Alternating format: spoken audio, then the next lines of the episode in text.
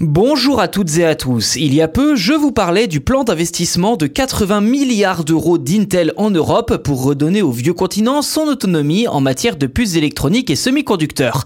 Aujourd'hui, je vous propose de voir plus en détail la stratégie et l'ambition d'Intel en France. L'Hexagone récupère-t-elle les cerveaux d'Intel, ses chercheurs et ses ingénieurs, quand l'Allemagne récupérera ses usines? Eh bien, c'est ce que je vous propose de voir dans cet épisode.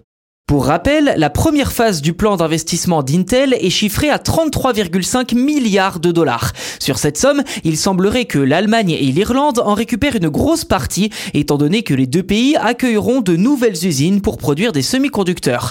Si la France apparaît comme perdante à première vue, surtout en termes d'emploi et de production, l'Hexagone sort en réalité vainqueur dans un autre domaine, celui des compétences. En effet, le plan final tel qu'imaginé par Intel prévoit que 1000 ingénieurs viennent s'installer à Saclay en région parisienne pour travailler dans le nouveau laboratoire de recherche et développement. À noter que la France hébergera aussi le siège européen du Foundry Design Center, la tête du Intel Foundry Service du continent où les clients apporteront les plans de leurs puces à produire. Alors confier la recherche et le développement à la France, c'est super, mais quels sont réellement les plans d'Intel pour l'Hexagone?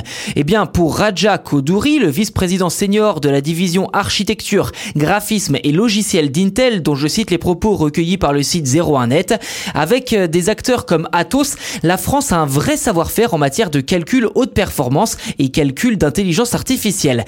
Qu'il s'agisse de la structure des supercalculateurs, de leur mise en place ou de la partie logicielle, il y a de vrai talent ici. Le laboratoire de Saclay ne travaillera pas sur la microstructure des puces, mais sur la façon d'intégrer, d'agencer et de piloter un mélange de microprocesseurs, cartes graphiques, puces d'accélération pour l'intelligence artificielle, processeurs IA, etc.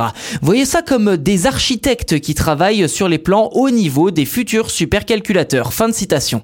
Et si tout se passe comme prévu, en 2024, Intel France aura quadruplé de taille, passant de 150 employés à plus de 600 personnes, puis 1200 dans les années suivantes.